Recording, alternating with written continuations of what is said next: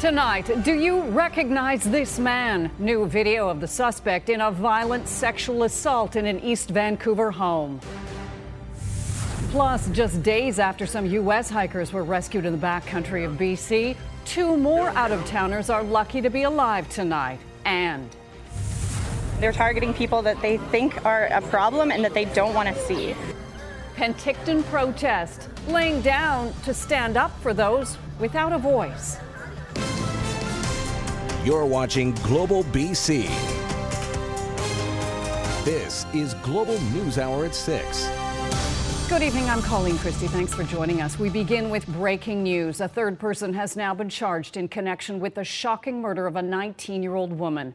Two years ago, Kieran Dhesi's body was found in a torched SUV in Surrey. About a week and a half ago, her ex boyfriend, Harjot Singh Deo, was charged in her murder. Then on Wednesday, police announced charges against the boyfriend's mother, Manjeet Kaur Deo, accusing her of being an accessory after the fact. Well, now another woman, Inderdeep Kaur Deo, has been charged as an accessory after the fact as well. Her relationship to the other two accused is not known. She's set to appear in court on Thursday. An update now on a disturbing crime. Today, Vancouver police released images of the suspect in a violent sexual assault of a woman inside her own home. The video is brief, but the VPD wants you to take a good look at it so he can be caught and questioned as soon as possible. Jordan Armstrong reports from inside VPD headquarters. Saying this investigation is high priority, Vancouver police want everyone to take a good long look at these images of the suspect in Thursday's attack. The footage obtained from a neighbor's surveillance cameras shows the accused walking with the victim before she was attacked inside her home. It happened around noon Thursday in the Killarney neighborhood. Minutes earlier, the suspect chatted up the victim at a bus stop at East 41st Avenue and Earles Street. Realizing she'd forgotten something at home, the victim left the bus stop and the creep followed her southbound on Earles to her residence.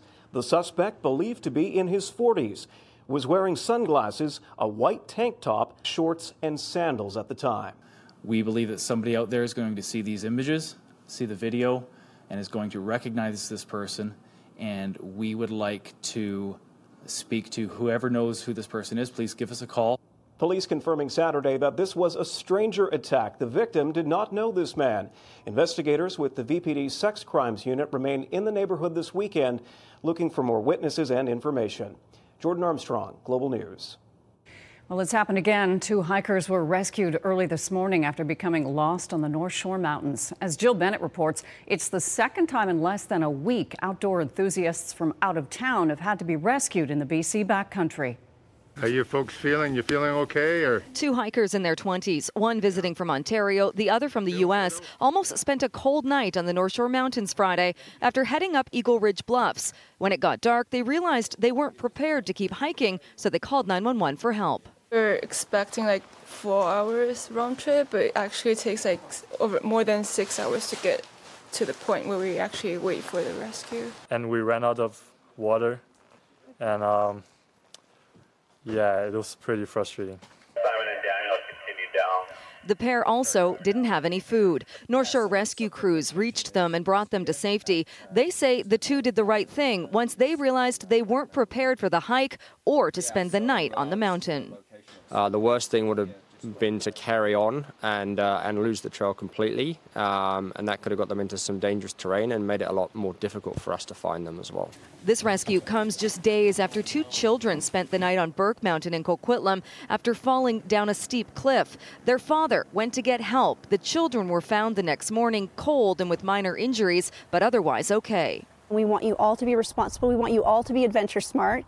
The group Adventure Smart has been working to educate people about being prepared and safe when in the BC outdoors. Their goal is to reduce the number and severity of search and rescue calls. We have to plan, take the essentials, have the proper training before you go out there. This easy access is perfect if you know what you're doing, but it can get you in trouble if you don't know what you're doing. The group advises to always file a trip plan with someone as well. They even have a new app to make it easier.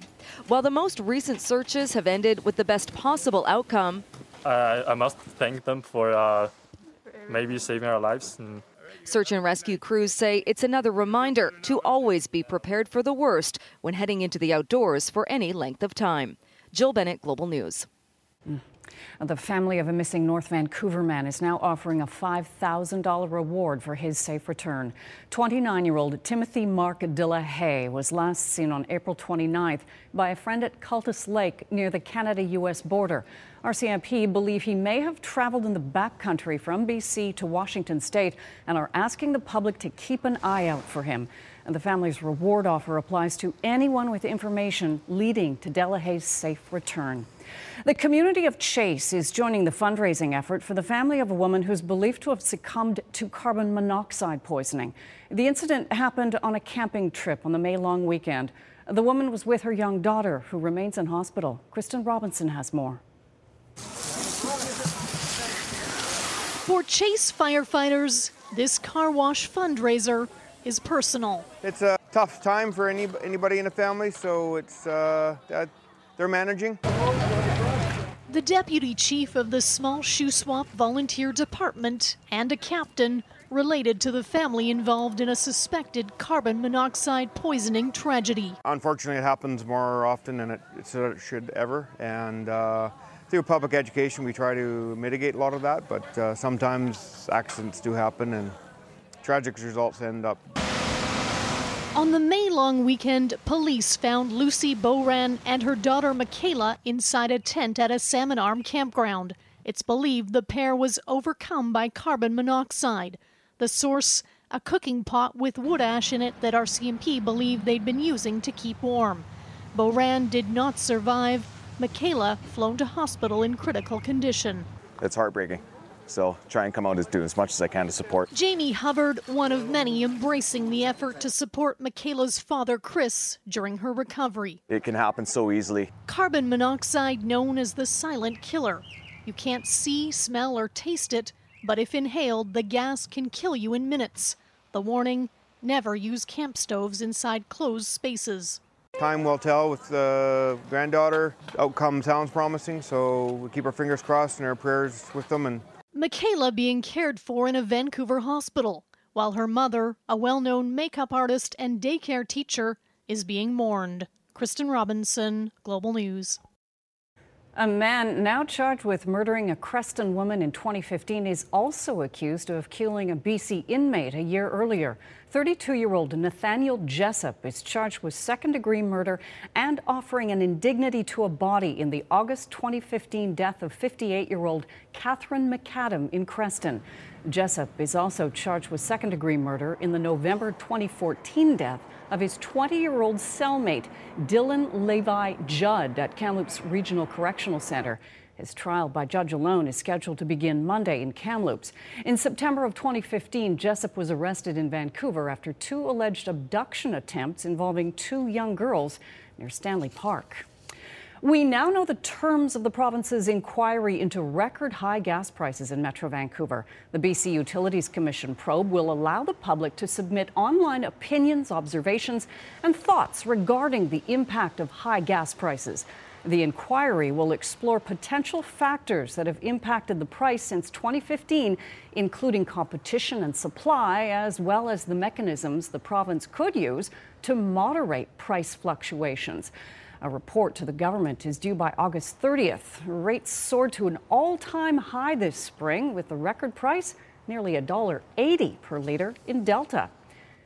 A bit of relief at the pumps, though, this weekend. The price of gas is hovering at around $1.64 a liter in Vancouver. The price drop started on Friday. GasBuddy's Dan McTeague attributes any price drop to the falling price of oil and refineries in California coming back online. That doesn't, however, explain almost constant daily price fluctuations in Metro Vancouver. Well, it was a cross border show of opposition today over the proposed massive expansion at Deltaport. Coast Salish nations from Washington state joined their counterparts in BC to express their fears about the possible environmental impact if Roberts Bank Terminal 2 is given the green light. Julia Foy has more.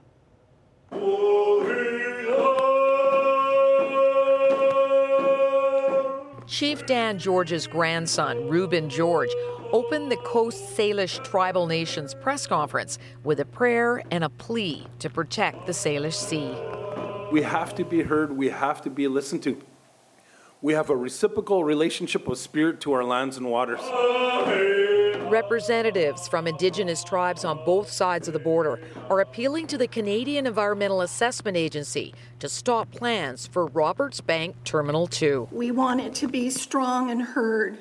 It's no, no consent on the Roberts Bank Terminal project. The terminal would be built adjacent to the existing Roberts Bank terminals. The plan involves building a three berth marine container terminal, plus an improved causeway. Port of Vancouver officials say this new facility is greatly needed and it won't result in a massive increase in ship traffic. Container ships are getting bigger. So even though trade volumes are growing, we're, at, we're, we're not seeing more ships as a result of that increase in trade. But this doesn't calm the nerves of the indigenous communities. They say the ongoing decline of salmon stocks and marine wildlife, including the southern resident killer whales, is a call to action. We're doing this for my kids, we're doing it for your kids, we're doing it for everybody. The Environmental Assessment Agency is expected to complete its report by year's end. The Port of Vancouver is optimistic it can build the project and protect the environment as well. We've just actually entered into a conservation agreement with the Government of Canada.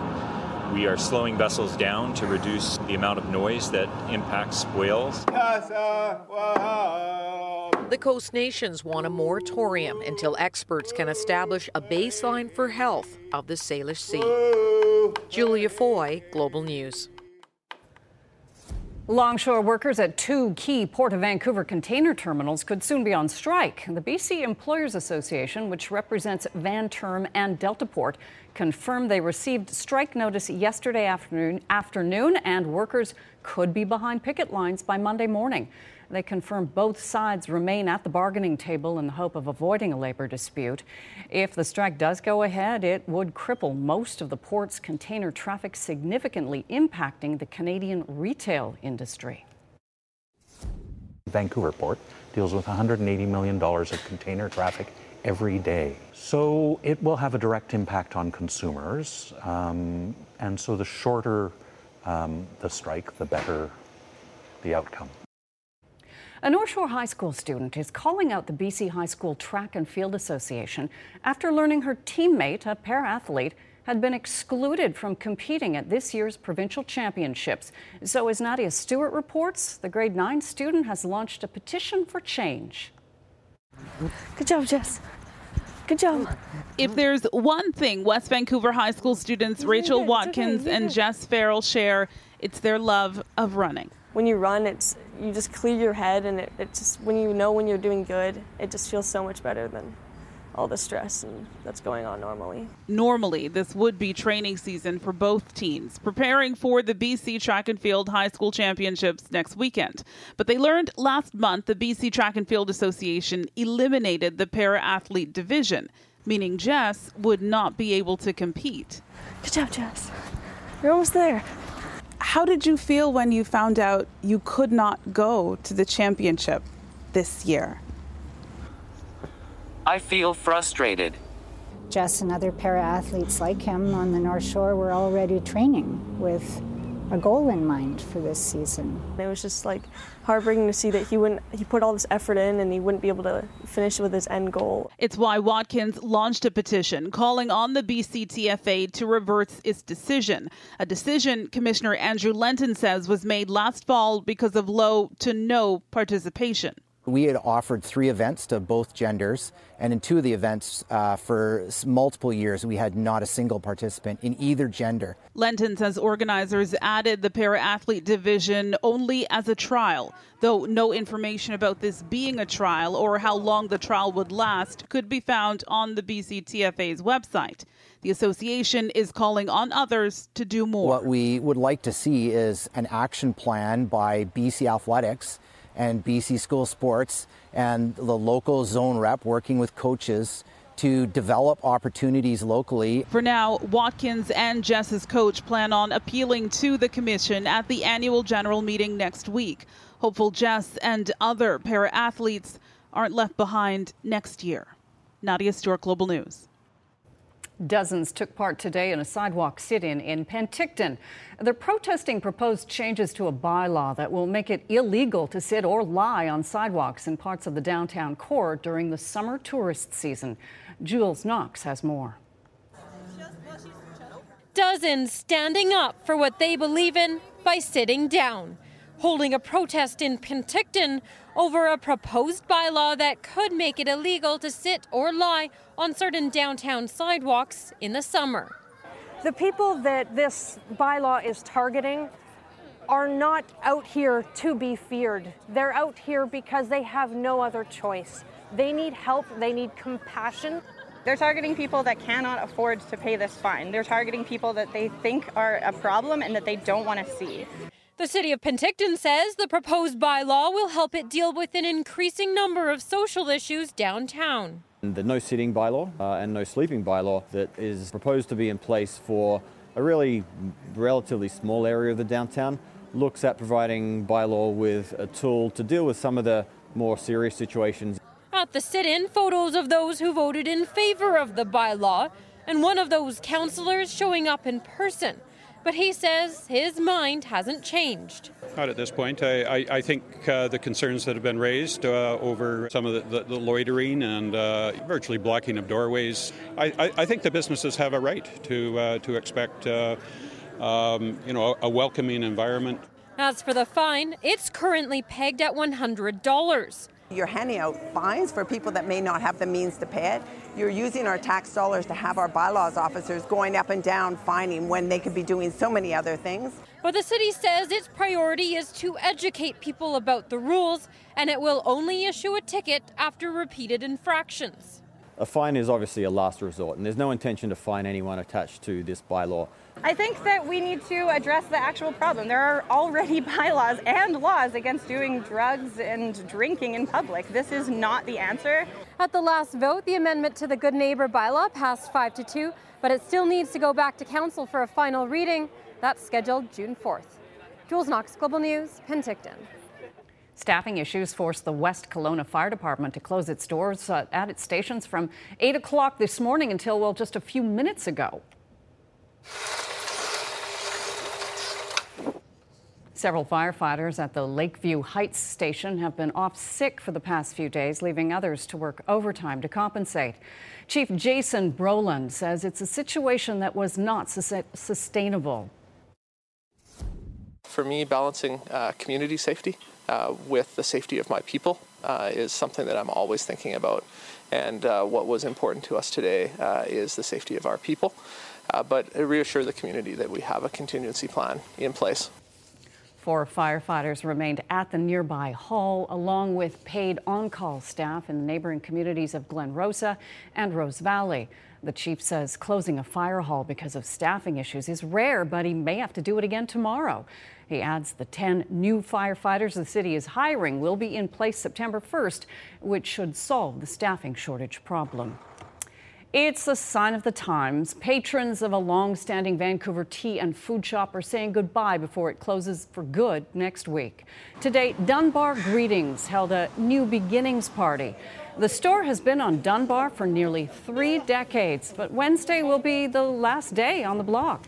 The building it's in will soon be redeveloped to make way for a new condo commercial project. The owners have also dealt with changing customer demographics, so they will now sell their wares online. This was like a trading post. Everybody will come here, the neighborhood, they meet here, and they know they, for a long time, if they haven't met for, for a long time, they'll come and meet here. This store has been like my family. We've known all of most of our customers have been coming here for years and years and years. Well, for the right price, you could own a piece of BC history. If you've driven Highway 3A east of Nelson, you've probably passed the SS Nisku Nasookin. That's what I'm trying to say. It's now converted into a house. The Nasookin was launched in 1913 as the flagship for the CPR. It became obsolete in 1930 when the rail line between Proctor and Kootenay Landing was finished. Uh, the province leased it as a car ferry before it was retired in 1947. The four bedroom home comes with the original wheelhouse and can be yours for just $429,000.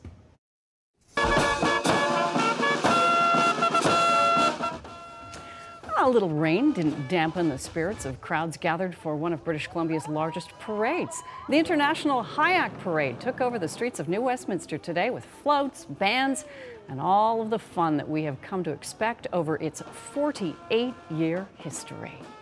That is amazing.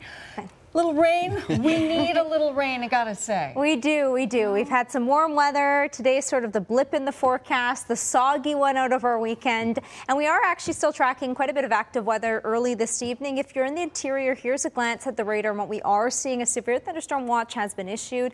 It continues for the South Thompson, the Okanagan, the Nicola, and the Fraser Canyon, all included within that. So we are looking at still the risk of thunderstorms, especially for the interior areas. It is going to clear out. We're actually going to see more sunshine right across the south coast of Metro Vancouver for tomorrow, and it's warming up. How warm will it be? I'll have that coming up very shortly. Okay, thanks, Yvonne. Very busy day. Lots going on. Uh, Raptors, of course, can uh, get to the finals for the first time. Yes, Drake Drake is in the house. He hasn't. he's been kind of quiet so far. Raptors off to a bit of a sputtering start, but it's still early. So we'll have highlights of the uh, first half from Toronto.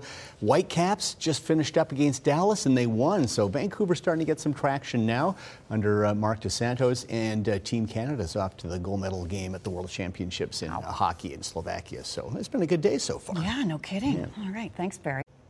In northern Alberta, the massive wildfire near the community of High Level is still growing, and there are fears shifting winds tomorrow will threaten even more communities. It's been five days since about 5,000 residents were first told to evacuate. This video was taken by a crew creating a fire barrier at the southwest corner of the blaze. The wildfire remains about three kilometers southwest of high level and is now 105 hectares in size. Julia Wong has more on residents forced from their homes in nearby Fort Vermilion and how they're coping. Allison Jacobson fled high level with her family, friends, and an RV stocked with supplies. They're staying an hour away in Fort Vermilion. The stress of the wildfire and evacuation have taken a toll. A lot of emotions. A lot of emotions. Um, stress, anxiety. Uh, we're scared. we want to go home. But Jacobson says it's been tough financially as well. You can't wait for a sale right now. You've just got to, if you need it, you buy it. Friday, the province announced it's giving evacuees some financial help. They can start applying for that Sunday. We know this is a stressful time for you. Uh, you have been away from your homes for several days now, and that is for sev- that is tremendously difficult physically, mentally, emotionally, and financially. We were very um, happy about that because it will ease a lot of the burden for a lot of the families to pay off our credit card for what we've um, bought because we had to buy fuel for electricity. News of the financial aid is being welcomed by Ron Kelland, one of roughly 300 evacuees staying at the local evacuation center. Right now, I got two sets of clothes. Uh, I'm going straight to La Crete and buy myself some clothes. But even with extra money, evacuees say it's a waiting game with this fire. Well, it's nothing we can do. It's up there, and that's the only thing that's going to stop this fire is rain. We're just trying to pretend like we're out camping like we usually do. The fire's at the mercy of Mother Nature.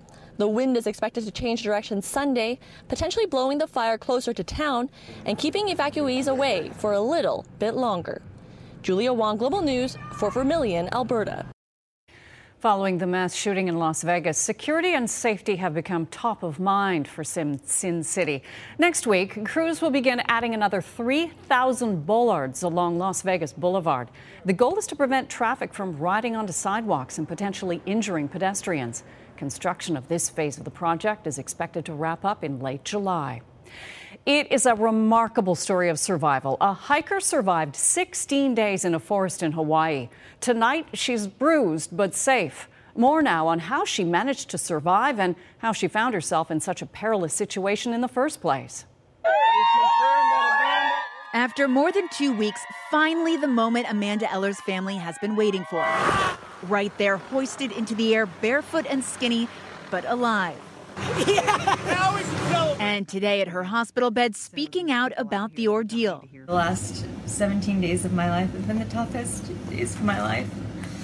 That was not expected. you can cry now. It's awesome, man. It's just uh, unbelievable. I'm, I'm so ha- incredibly happy to have my girl back. When police called off the search for Eller after just 72 hours, her family and friends offered up a $50,000 reward and hired a private rescue team. Eller, a 35 year old yoga teacher, went hiking alone, leaving her cell phone in her car at the trailhead of Maui's Makawao Forest. She told the New York Times she got lost and that first day hiked until midnight looking for her car. She knew the forest well, sleeping in the mud some nights, surviving off water and berries, losing her shoes in a flash flood. And then she fell into a ravine between two waterfalls, stuck until yesterday. We're all literally looking down at the same time, and at the same time, we all did a double take of, oh, there's a hiker. It was Amanda waving at the rescue team in the sky. And tonight, safe and sound, airlifted to a hospital, surrounded by a grateful family. There were times of total fear and loss and uh, wanting to give up, and it, it did come down to life and death, and I had to choose. And I chose life. I wasn't going to take the easy way out. And have a look at this glowing red lava and thick smoke illuminating the sky in Bali as Mount Agung erupted last night. The eruption lasted four and a half minutes and spread lava and incandescent rocks about two miles from the crater. The thick ash fell on some nine villages, but no, but officials say no evacuations were necessary.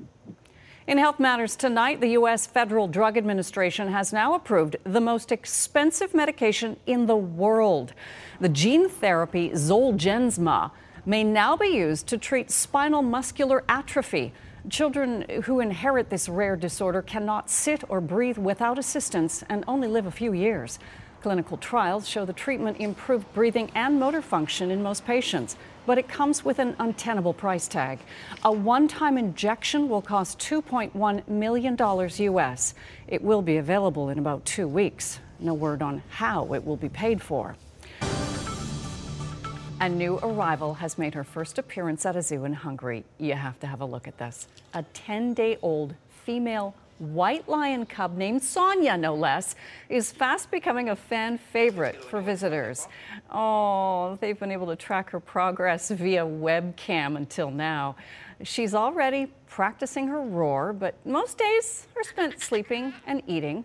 White lions are not albinos. They have a unique coloring due to a genetic rarity. There are around 300 living in various wildlife habitats around the world. There are only a dozen still living in the wild, as they're apparently prized by trophy hunters. Oh, so sad. Yvonne, I, you know what? Part of when we were doing the rundown for the show, I thought we have to put that story there just for you. Yes, I love a good animal story. I do love the pandas, but that tiger is definitely up there on the cuteness factor. So I approve. How are things going out there? Oh, um, it has been a, a soggy day today, but there is going to be a nice improvement if you've got plans to be outdoors. Tomorrow is your day. It has improved already, though, on the tower cam. It didn't look like this throughout the day. We saw a significant amount of rain for a few spots or heavier pockets, uh, but it has eased off. We'll still see some cloud cover right now out of the airport, 13 degrees with a westerly wind. And here's the moisture. So it has eased off, but we will still see that cloud cover. Nice breaks, especially along the northern and central areas of the island. Temperatures today, a cool one, only getting up to 14. We're below the average that typically sits at 18 degrees. And we're still looking at that instability, especially across the central and southern interior, risk of thunderstorms, and a severe thunderstorm watch is still in effect for the following areas that are in yellow. And what we could potentially see is the ingredients for a severe thunderstorm, and some of those pockets could see 10 and up to 15 millimeters of rainfall, or locally 15 millimeters within an hour. So we're keeping a close eye on that, and the Okanagan is included within that. Now, we are also going to be seeing those breaks across the south coast, so anticipate that. A ridge is going to start to build in. Another snapshot of what we can anticipate for the interior tomorrow afternoon. A few spots, especially closer to the border in southern areas, may even see the risk of a thunderstorm, and that's across the southern Okanagan. We've got a smoky skies alert for the following areas, uh, the northeastern corners and stretching all the way in towards the Cariboo, as well as Prince George, where we are looking at those areas impacted from the smoke any for the next 24 and up to 48 hours. Now, fire danger rating for the northeastern corners, tinder dry, high to extreme, much of the central half now underneath low, and a few spots at moderate. If you do see a fire, please call star 555 immediately or the 1 800 number. Now, uh, as we uh, get in towards our Sunday, a ridge of high pressure is going to start to build in, and what we'll see is sunnier and drier conditions, and temperatures are going to warm up all across the province. So anticipate it to be warm and areas away from the water getting closer to 30 degrees for a few spots.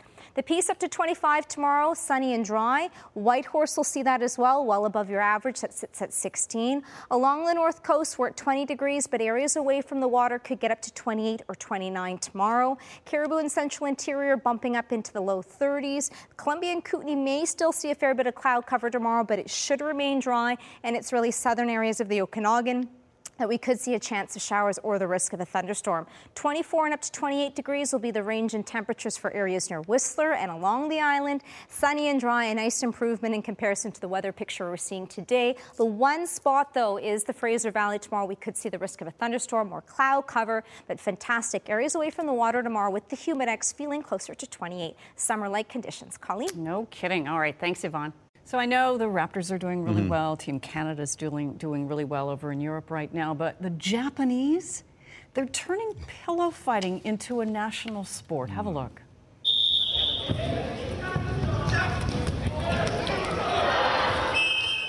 Oh, that's serious. Competitors in Japan, they jump out of their duvets at the sound of a whistle during the All Japan Pillow Fighting Championships. Yes, it is a thing. The event has been happening since 2013 in a town 150 kilometers south of Tokyo. It's a mix between dodgeball and chess, I hear. The goal is to hit the opponent's king with pillows. Saturday's regional tournament had 16 teams vying for the national competition, which is held in February. I had no idea. Give them an A for creativity, I, suppose, Good right? Good for them. And nobody gets hurt. And it could be a game show, because in Japan we know they love game shows. okay, we'll go talk some maybe more traditional Real sports. I don't know. I know they play basketball there too. I wasn't going to say real. Thanks, Colleen. The uh, Toronto Raptors are trying to make history tonight. In their 24th NBA season now, the Raptors have a chance to go to their first NBA Finals if they can knock off the Milwaukee Bucks in Game 6 in Toronto. A week ago at this time, the Raptors trailed the series 2 0, but they have reeled off three straight wins thanks to suffocating defense on a Bucks team that led the league in scoring. We should also note the Raptors have Kawhi Leonard. He helps too during this comeback. Festive atmosphere in Toronto. Fans sensing something special, especially with Kawhi on their side. Kawhi, 35 points in game five, starts with another cool jumper here. Toronto led early, looked good, but then they went cold. Were down, but rallied again. Norm Powell driving. Giannis with the block, but it's goaltending. Drake asking for the call, gets the call. Why wouldn't he? Drake gets his way all the time, 16 all, but Bucks shot the ball much better in the opening quarter than they did at home. Malcolm Brogdon, uh, Brogdon with the three. It was 31 18 after one. Second quarter, Raptors claw their way back. Kyle Lowry to Pascal Siakam. That cut the lead to nine. But Milwaukee continuing to shoot well, nine threes in the first half, including one from Giannis. The Raps will let him have that shot all day. 10 points for Antetokounmpo in the first half. Freddie VanVleet, what a great feed inside to Serge Ibaka. Raptors bench playing well again, but it's 50-43 Milwaukee at the half. But plenty of time for Toronto to come back. The Whitecaps' busy and somewhat brutal MLS schedule continued today at BC Place, less than 72 hours after they battled uh, to a two-all draw in New York with the Red Bulls. It was a cross-continental flight back to Vancouver, where they took on FC Dallas this afternoon, Vancouver's sixth match in a 22-day span. Seventh annual Pride Day at a colorful BC Place today. Dallas gets the first good scoring chance. Jesus Ferreira from the top of the box, but just over the crossbar. But minutes after that, Whitecaps take the lead, and it's a beauty. Ali Adnan splits the defenders with the power move and the fantastic finish to the far post. A spectacular goal for Adnan, his first as a Whitecap, and it's 1 0 Vancouver. 10 minutes later, more quality from the Whitecaps in the final third. Lucas Venuto going for the accuracy, just calmly side foots this one to the far post. 2 0 Vancouver, only the fifth time the Caps have scored multiple goals in a game this year. So they're up two at the break. Second half, Dallas with the golden chance, but somehow they hit the crossbar from close range. And that was key because in the 85th minute, Dallas does score. Dominique Badji wins one battle, cuts it inside, and fires it in. That makes it two to one. Nail biting time for the Whitecaps, but give them credit. They do hang on for the 2 1 win, a big three points for Vancouver, who improved to four wins, six losses, and five draws. Jonathan Marchessault getting pumped up for the semifinals at the World Hockey Championships in Slovakia. Canada taking on the Czechs. Canada strikes first, the only Vancouver Canuck on the Canadian roster. Troy Stecher to Mark Stone for the redirect. Now, I'm not sure that was Stone's initial plan, but it ended well. Stone's eighth of the year, or eighth of the tournament, rather, 1 0 Canada after one. Early second, just 10 seconds in, Darnell Nurse up on the play will stuff it in and it's 2 0 Canada, and that took uh, a lot of the starch out of the Czechs, who, of course, our next door to Slovakia, had a lot of support. Then the big line combines for a pretty one. Marchessault with a bullet cross crease pass to Pierre Luc Dubois, who finishes nicely there. 3 0 Canada. The Czechs had their chances, but Matt Murray was very good again in goal, as he has been all tournament. 40 saves today for Murray, 3 0 after two. Third period, Canada back for more. Anthony Mantha showing the world he is a very good player. Seven goals in this tourney, and then he sets up Kyle Turris. That's his fourth to make it 4 0. And then Thomas Chabot, the very talented young D man with the Ottawa Senators, going top shelf. Canada overwhelms the Czechs today, 5 1 the final. So Canada is going to the gold medal game tomorrow. The other semi had the Russians, who were 8 0 in the tournament against Finland.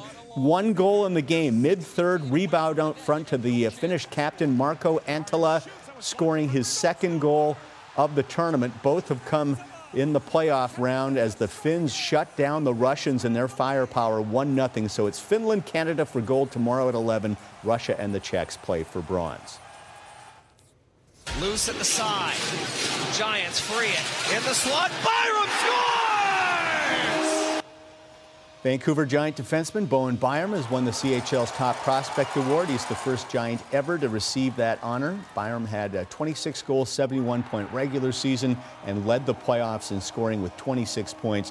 The 18 year old from Cranbrook is expected to go as high as number three overall at the upcoming NHL entry draft here in Vancouver next month. Welcome back. The Lions have only been going for six days at training camp in Kamloops, but they will play their first preseason game already tomorrow in Edmonton. Former Eskimo Mike Reilly will not be making the trip to play against his former team. Instead, the three guys vying for the backup spot will get a chance to show Lions rookie head coach DeVone Claybrooks what they got. Sometimes they make bonehead plays, and sometimes they drop a great throw in the bucket. So, I mean, we just need the consistency and that type of thing. We need the consistency and command in the huddle. And I'm like, you have a great mentor. I mean, you have one. You have arguably the best quarterback in the business in your room. So you should be soaking it up like a sponge. When he meets with the receivers, you should be sitting there even at the little kiddie table because you can't get the big piece of chicken, but still be sitting there listening. You know how the kids eavesdrop on the big table. So you should be doing that and taking advantage of it. And that's what I've tried to tell them. And they kind of get it. And it's a slow process, but, you know, that's why training camp's three weeks, right? He thought was decent. It's just fun listening to DeVone Claybrooks talk about anything. Love that guy. Third round of the Charles Schwab Challenge at Colonial in Dallas. That's Jordan Spieth's hometown. Putting on a show for the hometown crowd. 29 footer for birdie on the first, and then at seven from a little further out. You know, Spieth just has an affinity for making the long bombs. This one from 37 feet.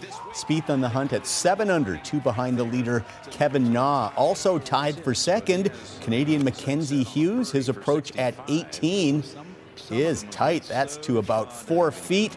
Hughes will then knock that in for a birdie. Five under 65 for Hughes, second lowest round of the day. He'll play in the final group with Kevin Na tomorrow. Merritt's Roger Sloan is tied for 15th at three under. LPGA is in Williamsburg, Virginia for the Pure Silk Championship. Canada's Brooke Henderson making a big move on the front. This birdie at eight capped off a five under 31 on the front side and a tie for the lead. Then at the 10th, Brooke with another birdie putt, and this one goes down. She's in front now at 11 under. Now, by the time she got to 18, she was a shot off the lead, but a nice approach, playing about six or seven groups behind the leaders. So she set the pace today, knocks that to about eight feet, and then she will put that in for birdie. A 7 under 64, low round of the day for Brooke. She's at 12 under and just one shot off the lead at the Pure Silk Championship.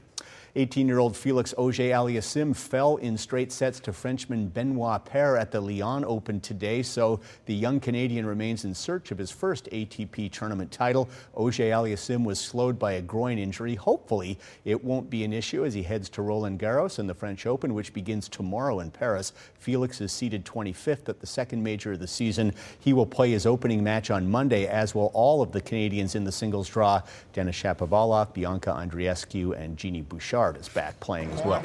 Blue Jays and Padres starting for San Diego. Cal Con- Quantrill, the 24-year-old son of former Blue Jay pitcher and Ontario uh, native Paul Quantrill. There's his dad watching nervously from the skybox. Quantrill looking for his first major league win, got plenty of offensive help. A grand slam off the bat of Austin Hedges, 7-1 San Diego. Quantrill was chosen eighth overall in the first round of the 2016 draft by the Padres, and he had a memorable outing. Struck out a career high nine over six, struck out the side in the sixth, including Vladdy Guerrero Jr., to get that first victory as the Padres pounded out the Blue Jays 19 to 4 was the final. There you go. We see lots of sons of major leaguers playing in all sports these days. Isn't it true? Yeah. Yeah. Helps to have a talented dad or mom. That's no for sure. kidding. Mhm. Coaching you the whole Yes. time. So, as we know, the Summer Olympic and Paralympic Games are in Tokyo next summer, and Japanese officials want people attending to be prepared with, well, the right kind of clothing. So, here's what they've come up with. Here we go. Athletes, coaches, officials, and spectators are being warned about the city's notoriously hot and humid summer weather.